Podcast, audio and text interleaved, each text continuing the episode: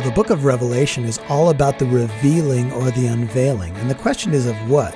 And it is of the person of Jesus Christ, what he sees in the church, and what the future of this world holds. Man, what important topics that we need to look at.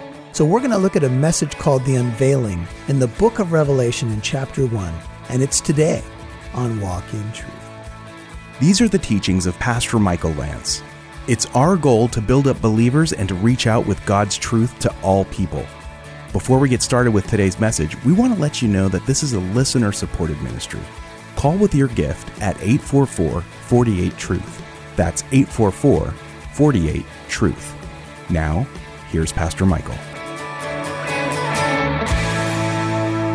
There are many allusions in the book of Revelation to Old Testament pictures and realities of what God did. And here's one Jesus Christ loves us and he released us. If you are a Christian tonight, you've been released from a type of Egypt. Egypt, a type of the world. Pharaoh's a type of Satan. You've been released by the blood of the Lamb. The blood of the Lamb was put on the doorpost, sealing the covenant.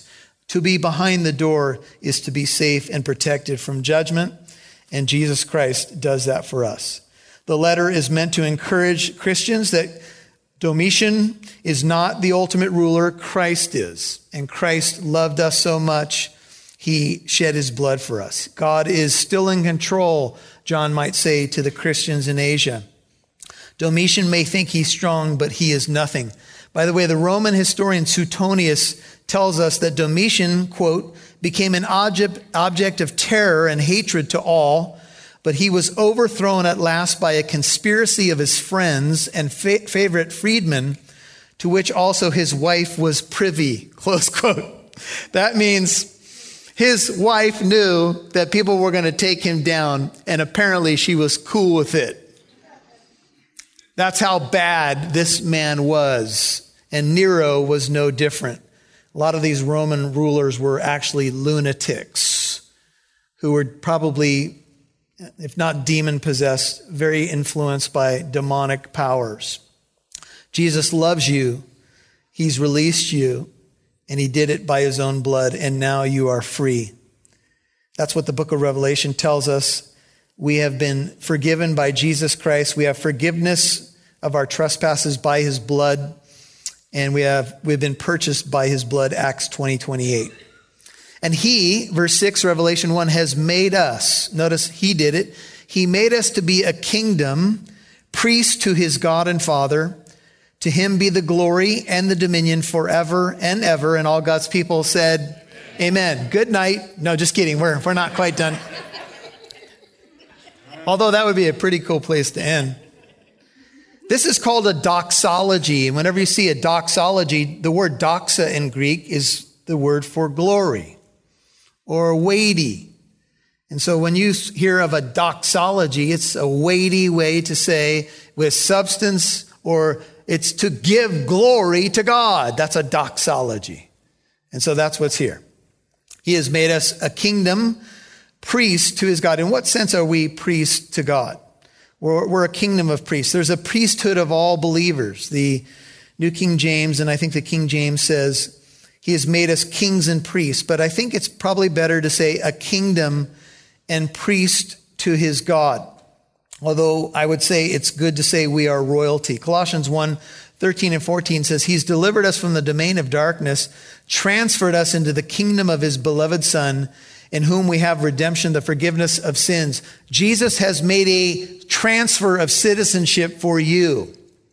Having saved you by his blood, he's now transferred you from the kingdom of darkness into the kingdom of light. That's your present reality, so that even if the human king is off his rocker and persecuting Christians, there is another king reigning, and that kingdom is the one that's going to last forever.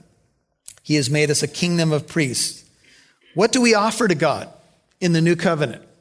Well, there's no more animal sacrifices. So what does God want from a kingdom of priests who are in a new covenant by the blood of Jesus? Just a couple simple things. He wants you to present your body as a living sacrifice, Romans 12, 1 and 2. You'll be trying that for the rest of your life, right? He wants you to offer yourself, not an animal anymore. You offer yourself on the altar. You offer your body as a living sacrifice. Number two, He wants the fruit of your lips, giving thanks to his name. Hebrews 13, 15. The book of Hebrews is written to a bunch of Jewish people who are wondering what to do now. If there's no more temple offerings, no more substitutes of animals, what do I do now? You give the sacrifice of praise. That's the fruit of your lips, giving thanks to his name.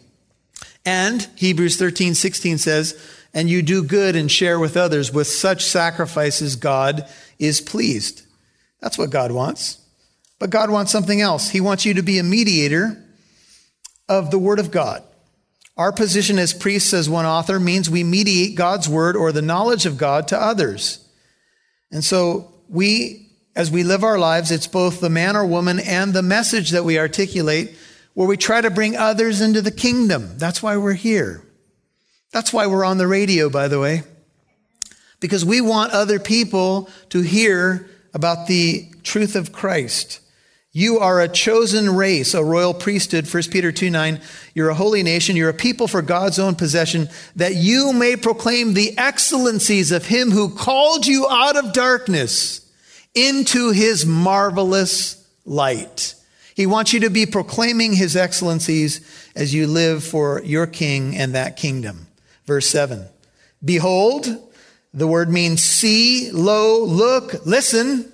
He is coming with the clouds. Oh, I know you were anticipating it. You were saying, Revelation, let's talk about the second coming. What are we talking about? Seven churches and stuff like that, and Suetonius and Nero and Domitian. Here it is. Behold, look, he is coming. The Greek word for coming here is erchomai. He's coming with the clouds. And who's going to see him?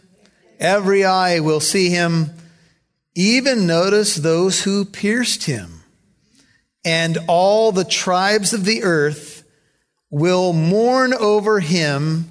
Even so, seems a little odd to say amen here after people are mourning. Amen. Go ahead and cry. amen. We normally don't do that, do we? what does amen mean? It means we agree or so let it be. Yeah. That, that, that's a good translation. Yeah. Yeah. that's amen. It's true. Thank you. You just, on Sunday mornings, don't say, yeah. Although maybe you should. I don't know. All right. It's forever captured on the recording now. it's good though. He's coming with the clouds. Does this mean he's coming with rain clouds? Is it going to be like a stormy day when he comes back? I don't think so. I think the clouds here has to do with the glory of God. Do you remember when God manifested his power in the tabernacle and even on Mount Sinai? There were clouds associated with it. And it was called the glory cloud. Remember that? And so uh, you often hear the Shekinah glory. What is that? It's the manifest presence of God. It's, it's some way in which you can tangibly see and sense the presence of God. And he's coming with the clouds. I think here, glory clouds. I want you to turn to the book of Daniel. So you're going to go to your Old Testament, and here's where we're going to see an important allusion, although it's almost really a quotation Daniel 7.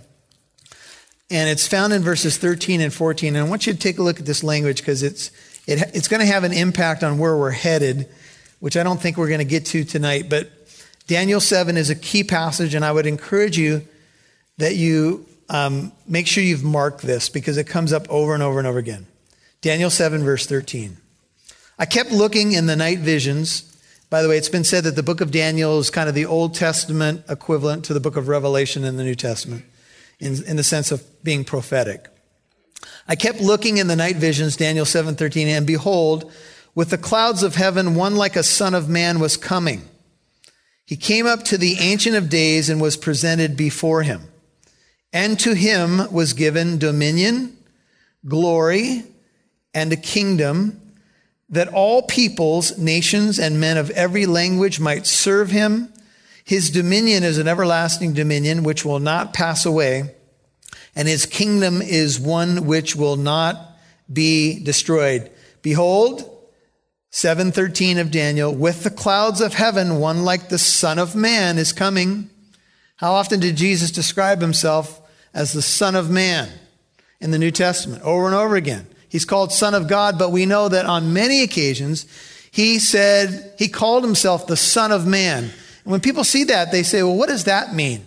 It's actually, even though you could say he's Son of God, he's divine, and he's Son of Man, he's human, 100% God, 100% man. Son of Man is actually more specifically a messianic title of divinity.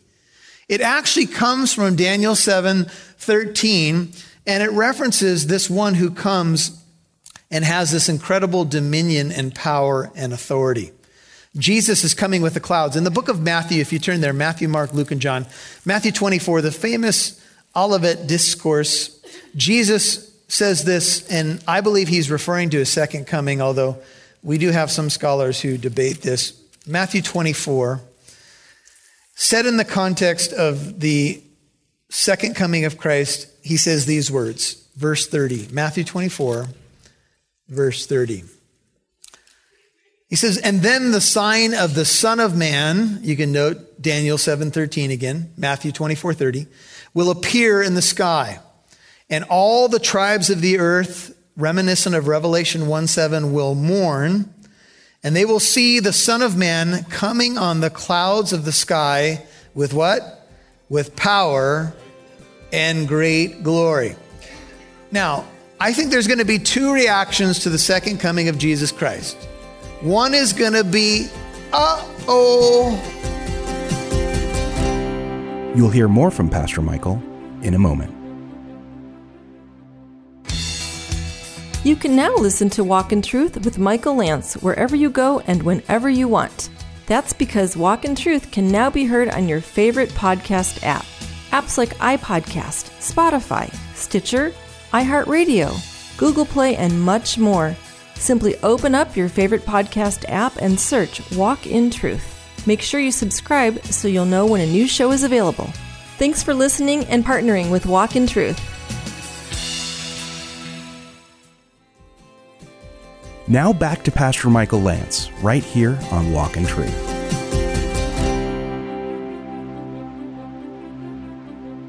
Matthew 24, said in the context of the second coming of Christ, he says these words, verse 30. Matthew 24, verse 30. He says, and then the sign of the Son of Man, you can note Daniel 7:13 again, Matthew 24:30, will appear in the sky. And all the tribes of the earth, reminiscent of Revelation 1:7, will mourn and they will see the Son of Man coming on the clouds of the sky with what? With power and great glory. Now, I think there's going to be two reactions to the second coming of Jesus Christ. One is going to be, uh oh. And one is going to be, oh yeah. How do you like that for simplicity tonight? Which camp are you in? uh oh, or oh yeah. Okay. In Revelation 6, we have some uh, similar imagery. Revelation 6, back to our book. Revelation 6, to look ahead just for a moment. As John is describing the seals being broken, he has gotten to the sixth seal. And he says, And I looked, Revelation 6 12, when he broke, the Lamb broke the sixth seal, there was a great earthquake, and the sun became black as sackcloth made of hair. The whole moon became like blood. The stars of the sky, Revelation 6:13, fell to the earth as a fig tree casts its unripe figs when shaken by a great wind. The sky was split apart like a scroll when it is rolled up, and every mountain and island moved out of their places. Keep reading. The kings of the earth and the great men and the commanders and the rich and the strong, every slave and free man, hid themselves in the caves and among the rocks of the mountains. And they said to the mountains and to the rocks, here's the reaction of group A, the uh oh group fall on us and hide us from the presence of him who sits on the throne and from the wrath of the Lamb.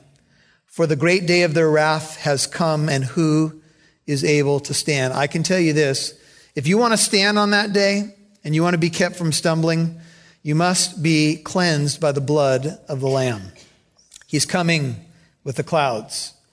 Now, there are some folks, and I think it's worth showing you this. Go to Isaiah 19, Isaiah 19, who say that these references to the coming of the Lord do not always speak of a literal second coming. I'll show you an example of their argument. I'll leave it to you to wrestle with this a little bit more. But here's an oracle. It's a weighty message spoken against Egypt in Isaiah 19. Here's the language. The oracle concerning Egypt, behold, Isaiah 19:1, the Lord is riding on a swift cloud, is about to come to Egypt.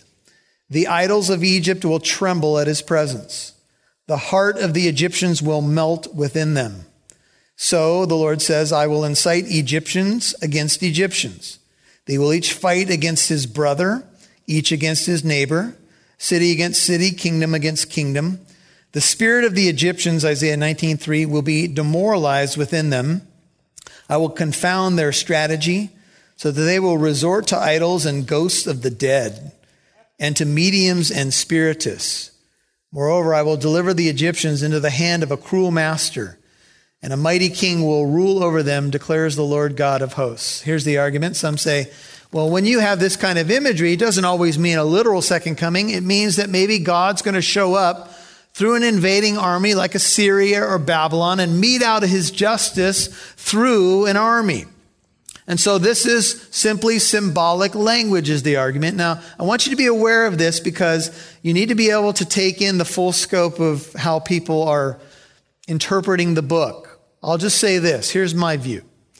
I believe that in Revelation 1 7 and the other passages we'll look at that are clearly second coming passages, that's exactly what they are.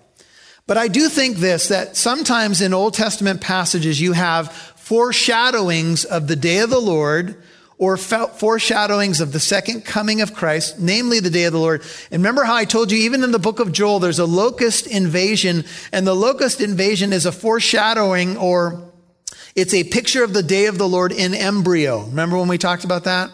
I think that this is one of the cases. Now, you'll see, if you look at the end of uh, Isaiah 19, and there are people who believe the whole of Isaiah 19 is actually prophetic for the future. But it says this In that day, 1919, there will be an altar to the Lord in the midst of the land of Egypt, and a pillar to the Lord near its border. It will become a sign. Pay, pay special attention to the phrase in that day, by the way. It's in verse 18 and 19. Um, it will become a sign and a witness to the Lord of hosts in the land of Egypt, for they will cry to the Lord because of oppressors and he will send them a savior and a champion, and he will deliver them. Thus the Lord will make himself known to Egypt. And the Egyptians will know the Lord in that day. They will even worship with sacrifice and offering and will make a vow to the Lord and perform it. And the Lord will strike Egypt, striking but healing. So they will return to the Lord and he will respond to them and he will heal them. In that day, there will be a highway from Egypt to Assyria and the Assyrians will come into Egypt and the Egyptians into Assyria. And the Egyptians will worship with the Assyrians. In that day, Israel will be the third party with Egypt and Assyria, a blessing in the midst of the earth, whom the Lord of hosts has blessed, saying, Blessed is Egypt, notice, my people, and Assyria, the work of my hands, and Israel, my inheritance. Certainly, last days implications here as we look at the Bible. Go back to Revelation and we'll finish with verse 8 tonight. Revelation 1 8. But this is the both a symbolic imagery, and I'll just say this when you practice a literal principle of interpretation, what you are doing is saying, I'm going to take the Bible in the sense in which it is intended. Remember that? So when it's clearly symbolism, we'll take it as symbolism. When it's maybe even dual prophecy, I, I don't think that in many of these instances, it's hard to figure out. In Revelation 1 7, it says, Every eye will see him, those who pierced him, and all the tribes of the earth will mourn over him. Even so, amen. Just write in your margin there, Zechariah 12:10. It says these words. And I will pour out on the house of David and on the inhabitants of Jerusalem the spirit of grace and of supplication, so that they will look on me whom they have pierced, and they will mourn for him as one mourns for an only son. They will weep bitterly over him like the bitter weeping over a firstborn. Zechariah 12:10. And finally, for tonight, these words following this um, imagery of the coming of Christ, verse 8 I am the Alpha and the Omega. Now, the Alpha, Alpha and the Omega is the first and last letters of the Greek alphabet. The equivalent in Hebrew is the Aleph Tav. If you want to spell it out, it's A L E P H. Tav is T A V. The first and last letters of the Hebrew alphabet. We could say that God is declaring, I am the A to Z. And those who study this language say it means, and everything else in between. I am B and C and X and Y as well. I'm everything. I'm the beginning, the middle, and the end. I'm the Alpha and the Omega. Remember, he's establishing his authority to assure his people and to obviously speak to their situation says the Lord God. Notice who is and who was and who is to come. Here's the word Pantocrator, the Almighty in Hebrews, El Shaddai. I am the omnipotent, almighty God. Knox has this as I am the Alpha and the Omega, the beginning of all things and their end. Scholars say this phrase speaks of timeless sovereignty. He outlasts all things, anything on the earth. He is mighty. The first and the last is an equivalent uh, phrase. When you see the first and the last, it's simply another way of saying the Alpha and the Omega, the beginning and the end, the Aleph Tav, the A to Z. That's what Jesus is. Now look at, that's what God is, but Jesus is part of the triune uh, God. Look at Revelation 1 17. John, and we'll have this for next week, he says, When I saw him, John says, I fell at his feet as a dead man. And he laid his right hand upon me and he said, Do not be afraid. And John heard that many times during Jesus' earthly ministry, right? Don't be afraid. I am what? I'm the first and the last. And the living one, I was what? Dead, and behold, I am alive forevermore, and I have the keys of death and of Hades. Jesus Christ has to be the subject here because God the Father didn't die, Jesus did.